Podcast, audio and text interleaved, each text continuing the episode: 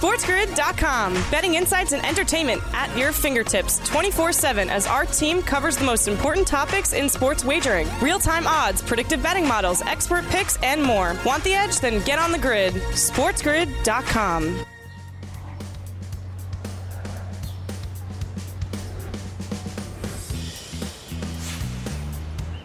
Welcome to hour number two of the morning after on a Friday right here on Sports Grid, Sirius X M channel one fifty-nine and all across the Sports Grid network. I am Ben Stevens. This is the first Friday in the month of March. We enter the final regular season weekend in college basketball for the high major conferences, but we also are already into conference tournament season in some of the best mid-major leagues around the country. Mike Blewett joins us later in hour number two for a look at some mid-major conference basketball action and also just the college hoops landscape now in the month of March in general. Also, we'll get to some N F L futures talk because it's a three sixty-five league in the National Football League with the N F L Draft Combine happening right now as well. Tyquan, Tyquan Thornton, oh, he's fast, a four two forty. Yesterday, we gave you his odds also to run the fastest forty-yard dash at the N F L Combine. But first, we begin right now in the month of March, right? So you've heard of March Madness, I assume, but have you heard of Arch Madness? That would be the Missouri Valley Conference Tournament in Saint Louis, Missouri, because that is already underway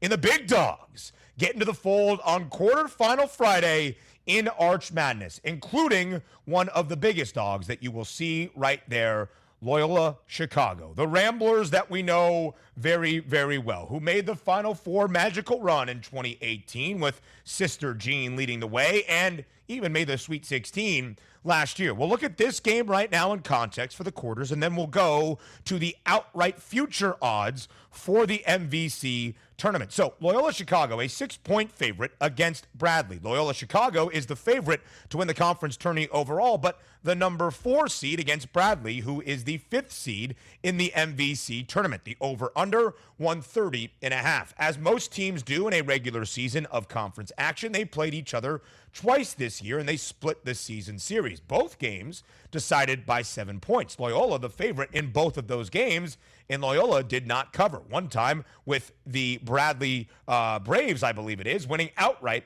as an underdog. So Loyola has been a favorite in every single conference game, only covering in four of those eighteen.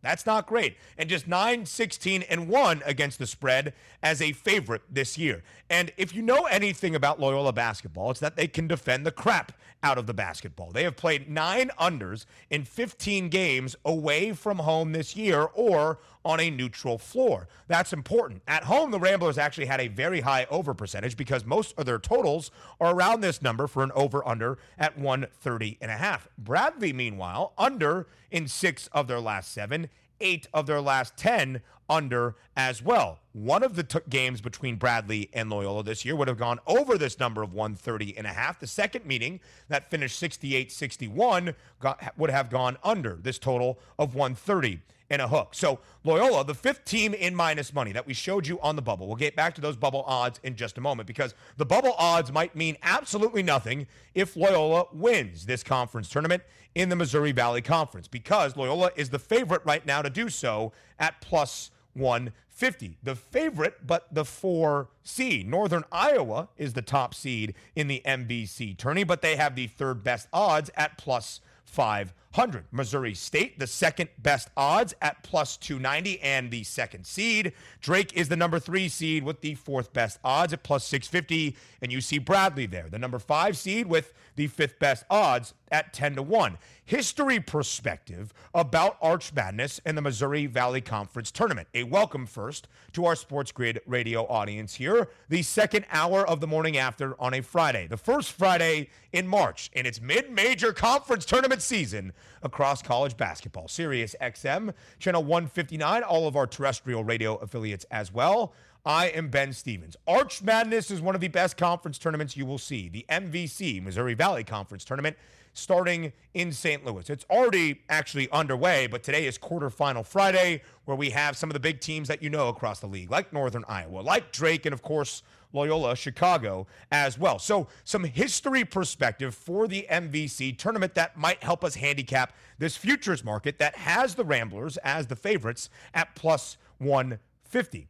In the last eleven years, the top seed in this tournament has only won the tournament four times. A two seed has won it three times. Loyola Chicago won this tournament last year, but Loyola Chicago is not the top seed in this tournament. In fact, they have the fourth seed in this tournament. S I U is the sixth seed with the sixth best odds. No seed lower than number five has ever won Arch Madness. But Southern Illinois, the Salukis in action today against Northern Iowa, are thirteen and five against the number this year in the M V C. They are the best cover team in conference play so far this year. They are getting, I think, eight and a half or nine points against Northern Iowa today. Maybe they don't win the tournament and they don't cash this plus fifteen hundred ticket that you see on that future outright board, but maybe they can cover a number against Northern Iowa. Drake is the number three seed. They were not great in conference play, just six and eleven against the number, just six and fifteen A T S as a favorite this year. Keep an eye on the Panthers of N I U in Northern Iowa. They won four straight games to end out the regular season, including an overtime finale over Loyola Chicago that gave the Panthers the top seed in Arch Madness. They have won nine of their last ten games. They have covered in six of those nine games and an over in four of their last five. Arch Madness is fantastic, and Northern Iowa gets underway at one p.m. Eastern time. We love midday college basketball. More from the morning after next. SportsGrid dot com. Betting insights and entertainment at your fingertips twenty-four seven as our team covers the most important topics in sports wagering. Real-time odds, predictive betting models, expert picks, and more. Want the edge? Then get on the grid. SportsGrid dot com.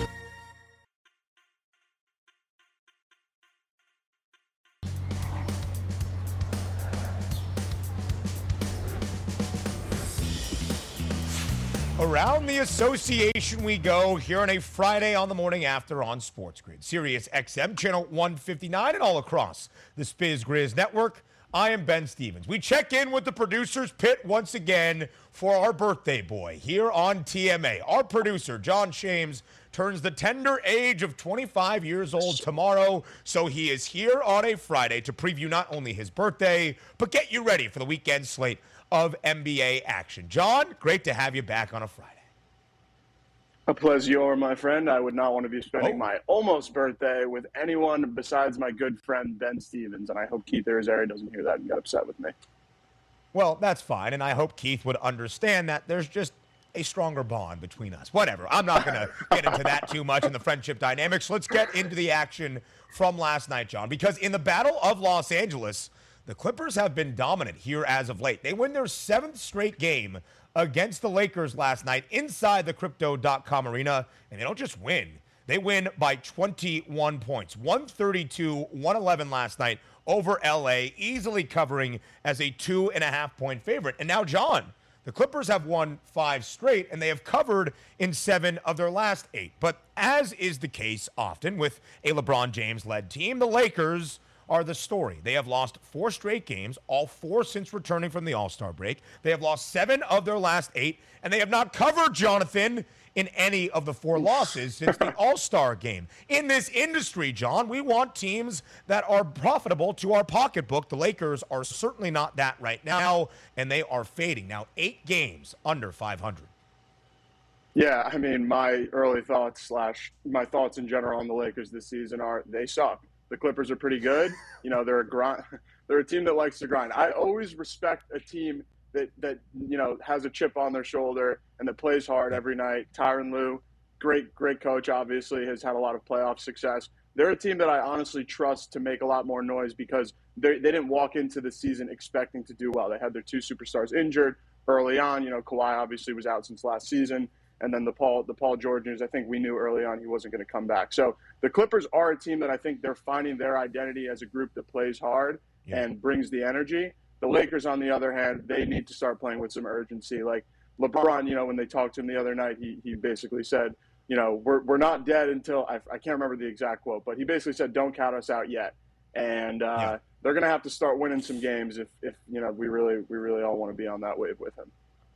So the Lakers a two and a half point underdog last night against the Clips. We talk about profitability on Los Angeles. They have been a terrible team to bet this year. If you have, I don't know why you would have, but if you have, goodness gracious, the only area of profitability on Los Angeles came to an end last night. They entered the game with a winning percentage above fifty percent as an underdog, but not covering last night, have not covered in two straight as a dog, now just twelve and twelve against the number as an underdog. And to John's point, without Kawhi Leonard and without Paul George, the man that we know as Mister June here on The Morning After, Reggie Jackson, a game high, thirty-six points last night, four of eight from deep, and Ivica Zubac continues to pack it up against his former team as well. nineteen points, nine boards. Ivica Zubac, a double-double in four of his last six, just finishing one shy of a double-double in the rebounding category last night. We'll look at the futures market, John, in just a moment, but we also need to speak about another team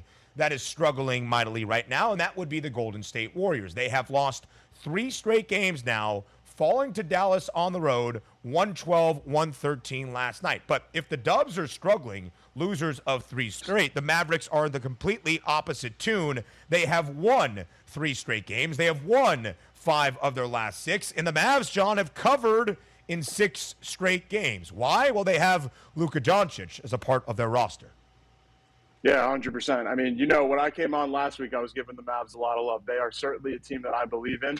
You know, their defense is really stepping up. And like you said, Luka Doncic is Luka Doncic. He's a, he's a top ten yeah. player in this league, you know, maybe even in the top five, you know, when he's playing at his best. So a guy having a guy like that, you'll be able to ride his coattails to, to some success regardless. You also have Spencer Dinwiddie in the mix now, obviously giving them, you know, kind of, they have a, a strong backcourt. After losing Tim Hardaway, getting, you know, some good play out of Jalen Brunson and, and Spencer Dinwiddie is obviously really massive for them and kind of gives Luka some help on the outside. So I, I definitely think the Mavs are a team that we want to keep our eyes on. The Warriors, on the other hand, yes, like you said, they're struggling a lot.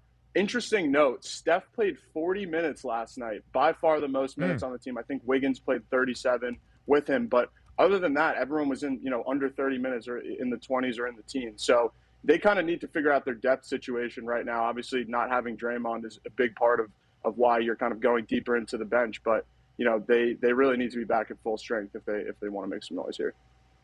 John, did you know that you and Luka Doncic have very close birthdays? His birthday was Monday, February twenty-eighth. He turned twenty-three oh. years old. He's younger than you. He's younger than he me, and he's still party. putting up. Did he? Did you go? He did. He did. I did wow. not go because you said you didn't want to come wow. with me as my plus one.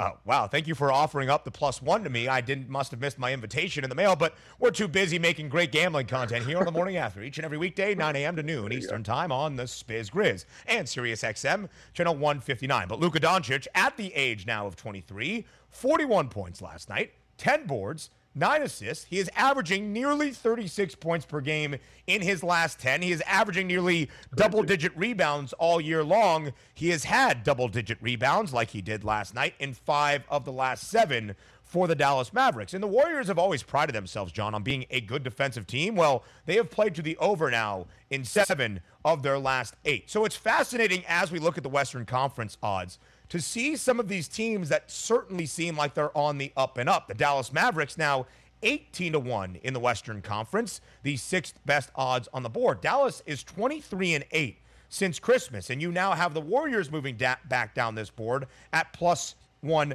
ninety. We also saw some movement on those two teams from L A, John, based on the result last night. The Lakers, six dollars of movement against them, moving back to thirty to one. They were twenty-four to one entering last night against the Clippers. Meanwhile, Los Angeles, that would be the Clippers in this case, movement in their favor, up by eight bucks to forty-two to one. The Western Conference is going to be an interesting part of the league to pay attention to, John, especially when you consider the Memphis Grizzlies, thirteen to one in the Western Conference, but it was your Boston Celtics delivering an early birthday yeah, present to you, John, with a win yeah, last night at home over the Grizz in a big win, one twenty to one oh seven. Are we ready for this? The Celtics have won four of their last five, fifteen of their last eighteen, and they covered as a two-point home favorite last night. A birthday gift for our birthday boy, John Shames, with the Celtics picking up a thirteen-point victory at home over the Grizzlies.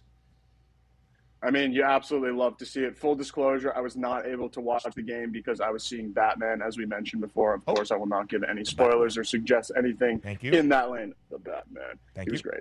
Um, but, I mean, looking at the box score even, it's just so great to see other guys stepping up. Obviously, you have the thirty-seven from Tatum. You and I talked yesterday about John Morant and Tatum both having big nights. Well, that did end up happening, both of them scoring over mm-hmm. thirty. But the guy I'm really happy to see playing well is Al Horford, right? You're going against Jaren Jackson, a premier young big man in the league. You know, Grizzlies are a bang-around team. Steven Adams on the inside.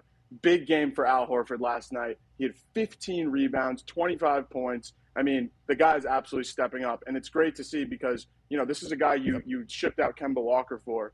And to see that you're actually getting some value from Horford and he can still play at a high level is very encouraging, especially when you have to consider that we're going to be playing against, you know, a Giannis or an Embiid in the postseason to make it out of the Eastern Conference.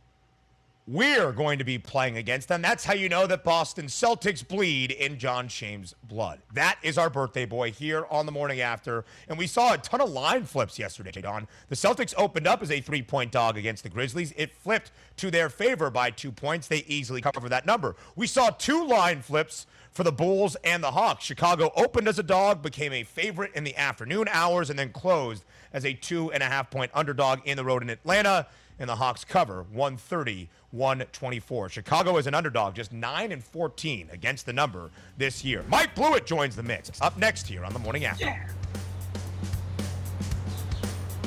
SportsGrid dot com. Betting insights and entertainment at your fingertips twenty-four seven as our team covers the most important topics in sports wagering. Real-time odds, predictive betting models, expert picks, and more. Want the edge? Then get on the grid. SportsGrid dot com.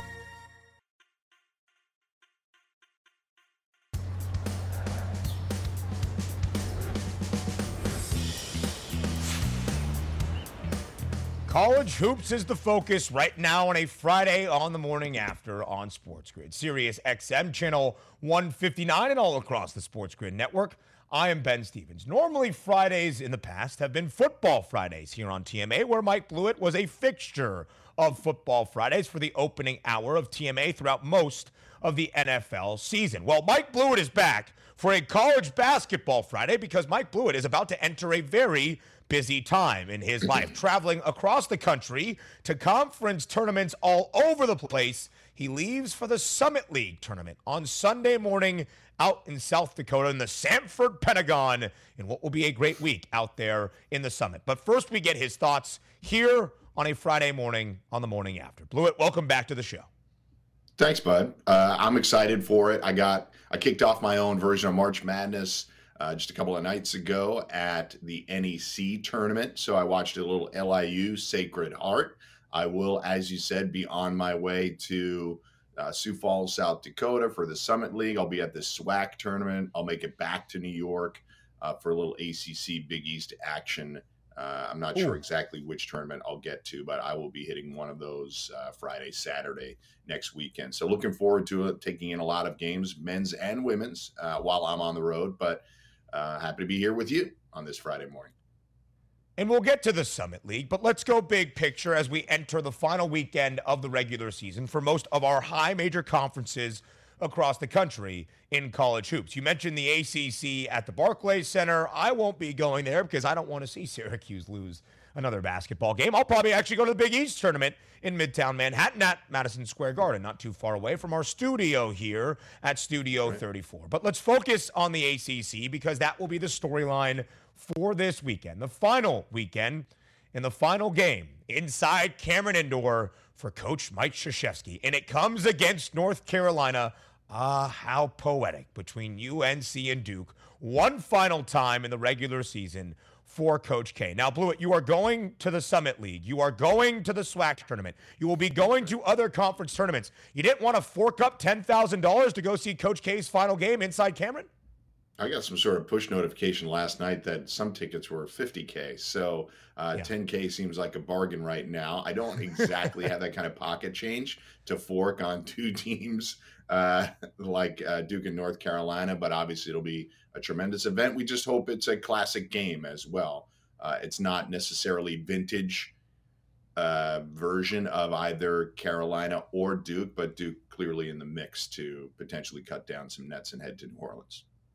Yeah, the fifth best odds right now for the Duke Blue Devils at thirteen to one to win the N C double A tournament. Blewett's right, fifty thousand dollars for some tickets to get inside Cameron Indoor to see the final game coached by Coach K in the regular season and against North Carolina. By the way, Mike Krzyzewski, fifty and forty-six all-time against his rivals in the Tar Heels. And Duke right now has won seven straight games. This is the most expensive regular season ticket for any sport in history, and that's what we have on the line Saturday evening, tomorrow night in Durham, North Carolina, between number four Duke and North Carolina. But the final weekend across the country, Blewett, in the high major conferences, and one of those high major conferences, the regular season title, wrapped up last night by the number two team in all the land in the Arizona Wildcats, an eighteen and a half point favorite against Stanford at home. They do not cover, only winning by eleven, but Arizona has been booked as a double-digit favorite in most of their Pac twelve games. But as we look at the odds here, Blewett,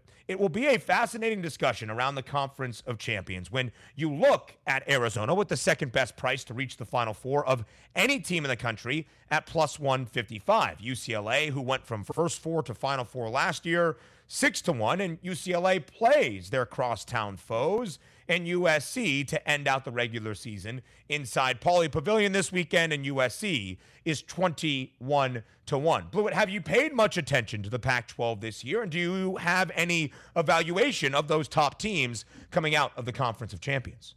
Well, what I would say is I think night owls like you and I uh, tend to watch a little bit more West Coast Conference and Pac twelve Conference hoops than your standard, your casual college basketball fan. Uh, I would say that you have to wonder that with yep. the pedigree that they earned last year, that if is U C L A a good bet at six to one?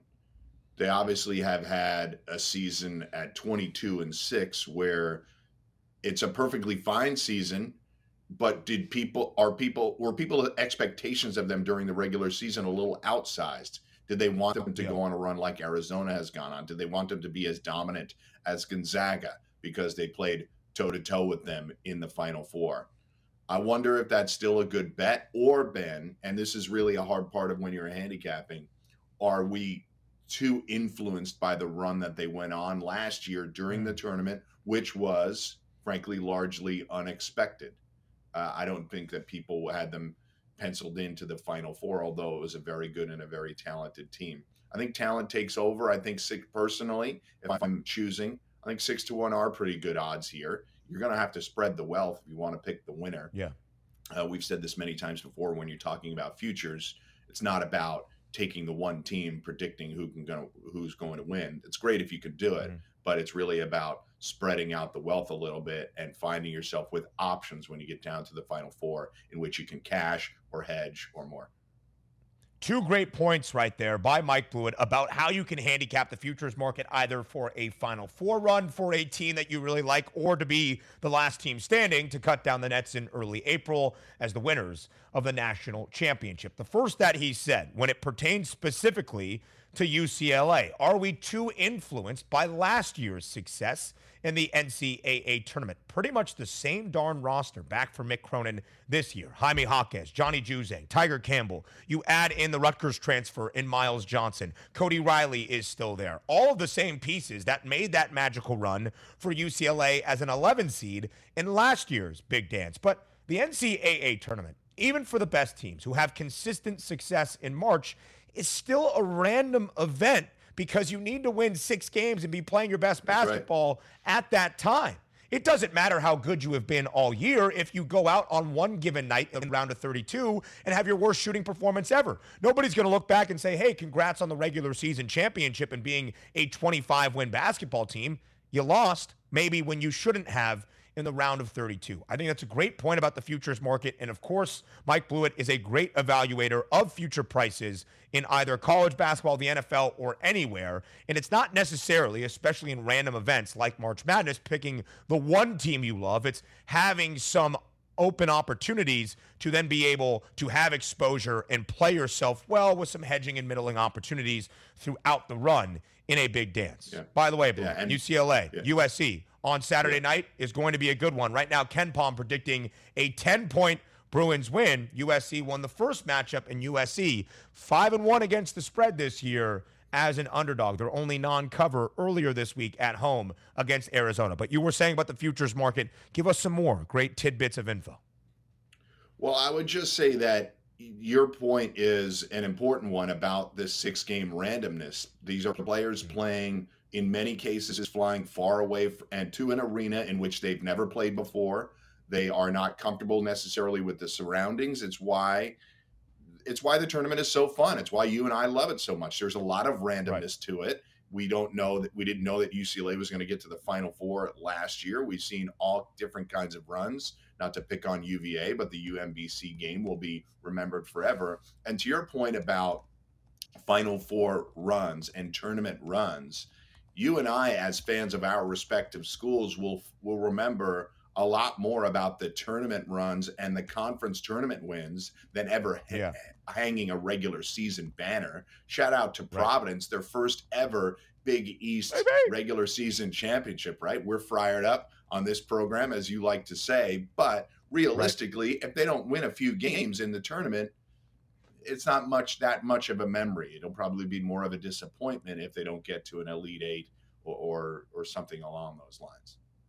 It's a very fair point about how we evaluate a college basketball season. Quickly, Blue, I'm going to touch on the S E C, and then let's get into some of your Summit League thoughts before you head to South Dakota. As you can see here, for prices in the S E C, these two teams play each other in Tennessee and Arkansas and Alabama and L S U this weekend. Arkansas, of course, has won five straight in fourteen of their last fifteen. They visit Knoxville, where Tennessee is a perfect fifteen and oh straight up at home, nine and six against the number. Who is good between L S U and Alabama? Bama only covering four times in their last twenty-two games. L S U has lost two of their last three, but covered in three straight and two of those three as an underdog, but as a favorite, and they will be home in Baton Rouge this weekend, covering in three of their last ten, so not great there. All right, now to the Summit in the Sanford Pentagon in South Dakota. South Dakota State blew it. The Jackrabbits, the favorites in this conference tournament field at minus one ninety, and rightfully so. They were a perfect eighteen and oh straight up in conference play this year, covering in eleven of those eighteen games, all booked as a favorite. Your thoughts on the Summit League? Well, I would say that we will be trying to do some live hits, too, from South Dakota. I uh, will take yep. in the action on Sunday and Monday and report back to you as best I can. To your point, this is a this is a one-bid league. It has been for some time. We did see some success out of this league last year with Oral Roberts, and they oh. came in third this year. To your point, eighteen and oh, South Dakota, a very heavy favorite, as we just showed, minus one ninety, N D S U at plus five hundred. I do think the Jackrabbits take it, but that's what's so fun about tournament week. These teams are trying to kill each other and try to make the tournament. That's why you see so many interesting upsets. Blewett is still here for some N F L offseason prices. Stay right here on The Grid. SportsGrid dot com. Betting insights and entertainment at your fingertips twenty-four seven as our team covers the most important topics in sports wagering. Real-time odds, predictive betting models, expert picks, and more. Want the edge? Then get on the grid. SportsGrid dot com.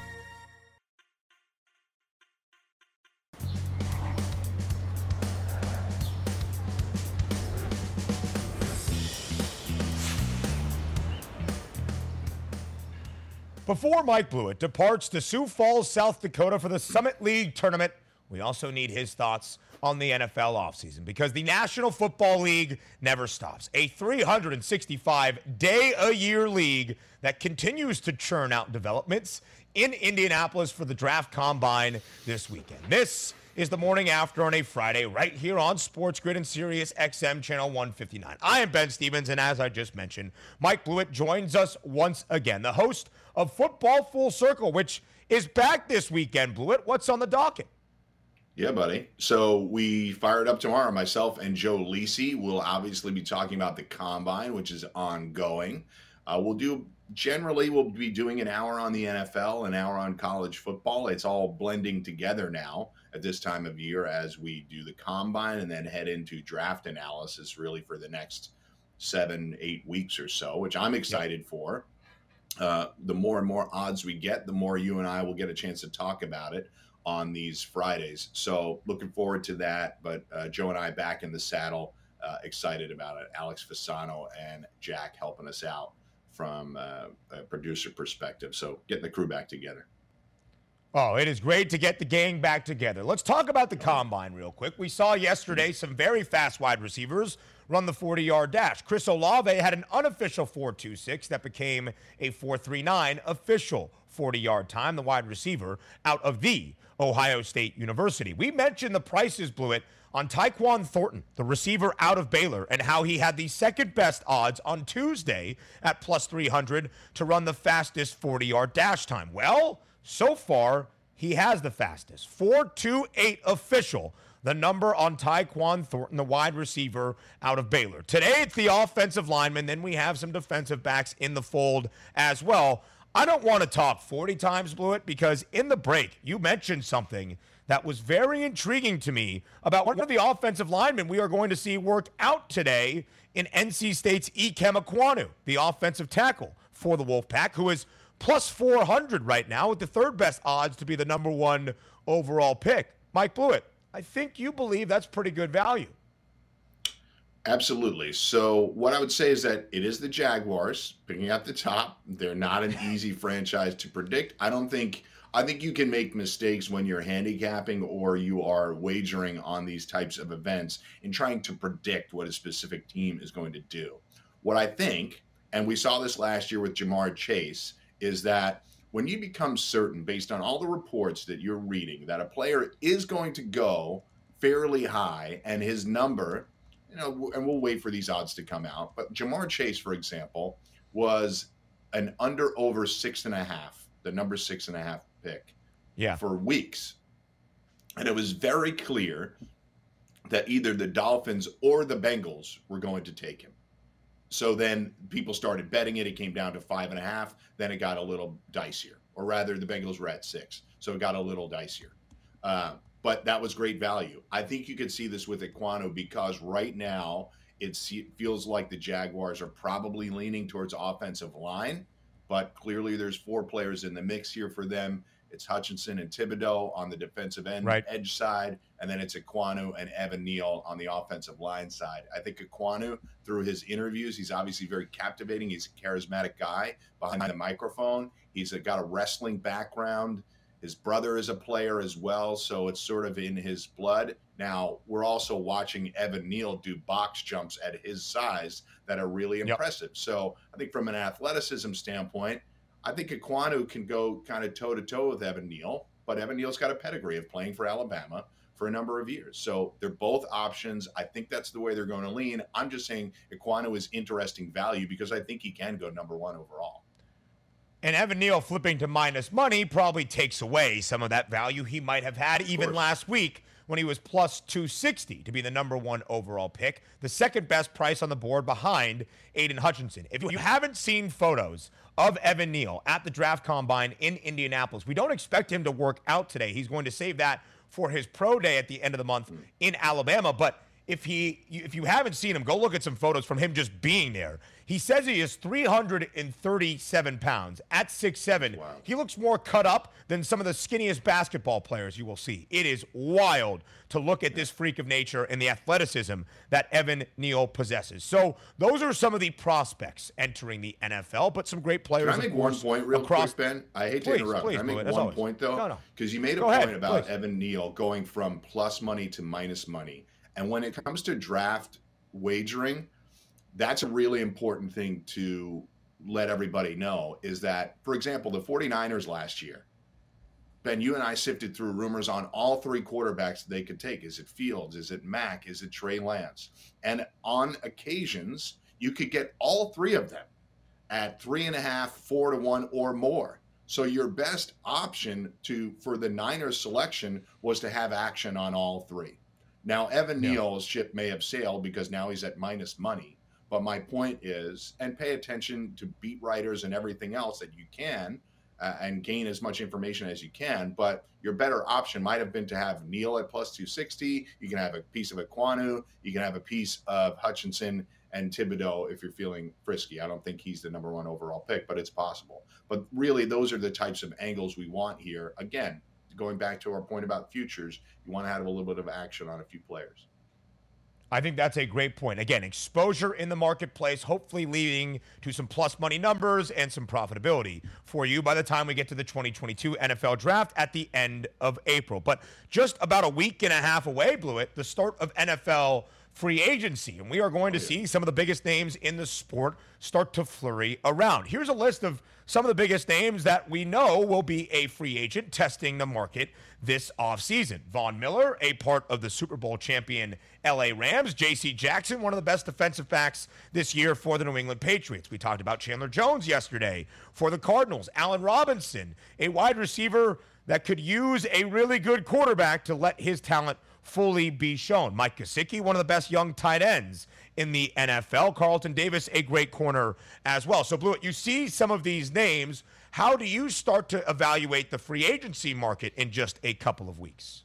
Yeah, you have to obviously get a sense of who's going to be wild spenders, taking a look at what teams have a lot of cap room. The Bengals are just in the Super Bowl, still maintain a lot of cap room. A team like the Jets still has a fair amount of cap room. But when you look at those lists, Ben, you have to, you, you really have to put together. There's an old saying is that every free agent is flawed, right?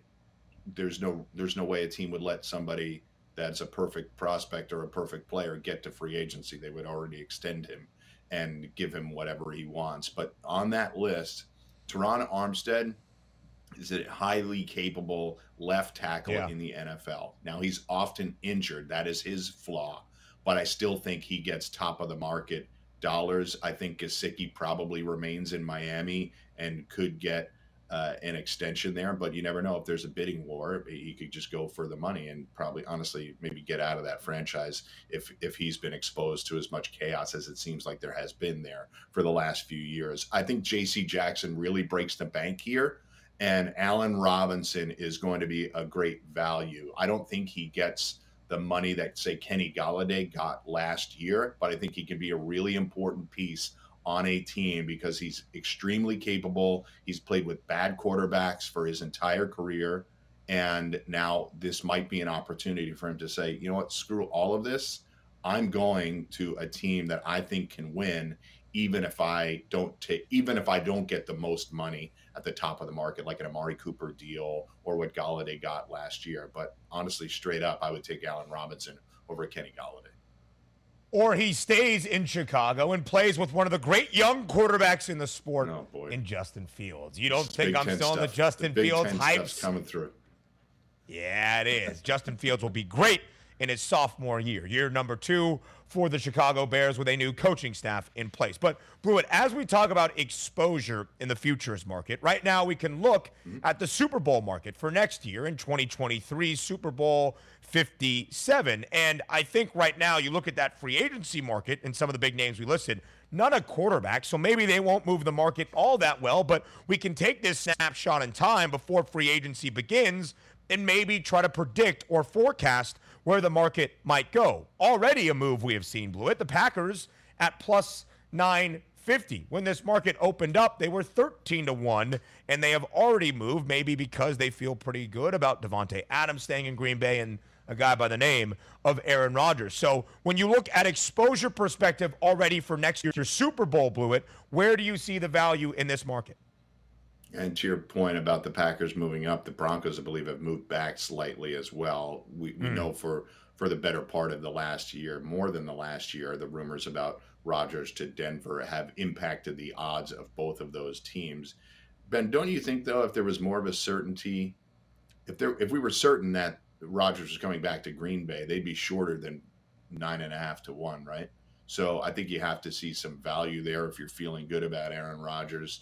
Again, in this N F L futures market, you do want exposure to multiple teams, but it is early. I don't expect everybody that's listening to go put down futures bets on the Super Bowl champ. Right. You're fifty, forty-nine weeks away from deciding that. So if you want the sportsbook to hold your money for forty-nine weeks, be my guest. I'm not saying that everybody should do it. I think I've said this in the past, though.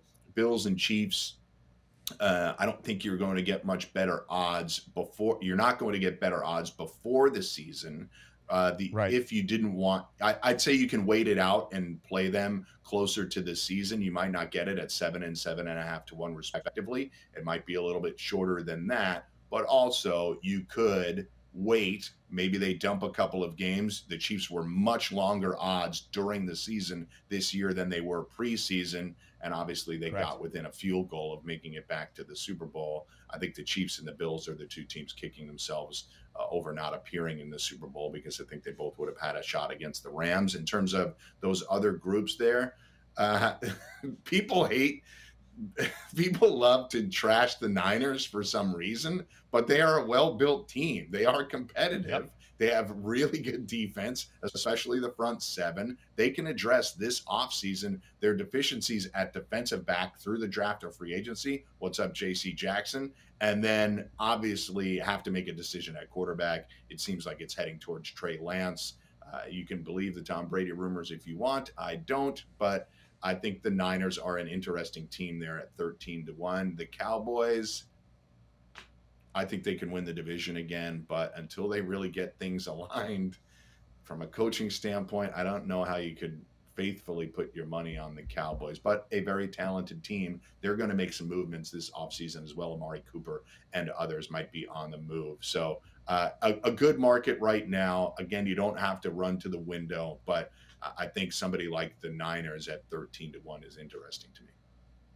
A three and sixteen playoff record in the last twenty-five years for the Dallas Cowboys. If you want to put your money on them in a futures market right now outside of winning the N F C East, kudos to you. Mike Blewett is getting ready for not only football full circle this weekend, returning to look at more of these future odds and divisional odds and conference odds. And might this quarterback be traded there? He's also on his way to Sioux Falls, South Dakota for the Summit League tournament. And we will hear from Mike Blewett early next week, where they look at some of the mid-major conference tournaments around the country. Mike, as always, thank you for your time on this Friday.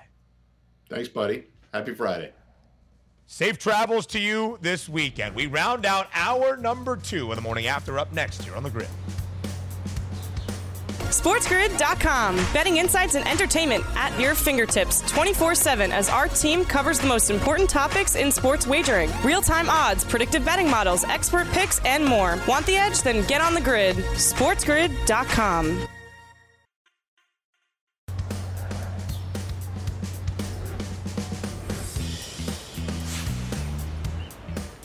Welcome back to the morning after on Sports Grid. We close out hour number two with our favorite part of the week, the Jack Weinberger Handicap of the Week. The morning after on a Friday right here on the Spiz Grizz in Sirius X M channel one fifty-nine. But before we get to the Jack Cap of the Weekend, that will feature a college basketball bet for you. And in handicap, you will hear nowhere else. We also have some breaking news out of the N F L this morning. Adam Schefter of E S P N reporting that when the Dallas Cowboys can, when free agency begins, they are likely to cut Amari Cooper. He is owed twenty million dollars, and the Cowboys are planning on cutting Amari Cooper. At the age of twenty-seven, he will be a hot commodity in the free agency landscape we just discussed with Mike Blewett. Now, to the Jack Cap of the Weekend. A huge, huge game, and there's the update from Adam Schefter as you see it right there. Now, to the Jack Cap of the Weekend. It involves a game in the A ten, a regular season finale between Davidson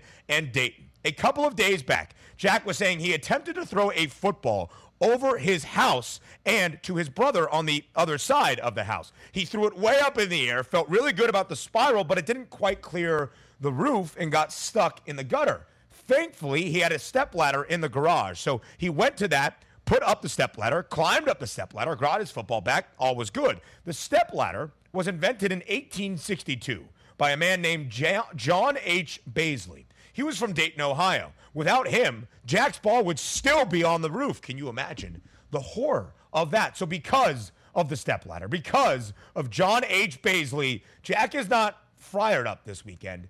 He is fired up. He likes Dayton, covering most likely as a home favorite against Davidson on Saturday inside U D Arena in Dayton, Ohio. He is fired up this weekend, Jack Weinberger, because his arm strength is not all that great. The morning after continues here on a Friday on SportsGrid. We get to hour number three, happy hour, right here on T M A. On the other side of the break, in a SportsGrid news update from Alex Fasano.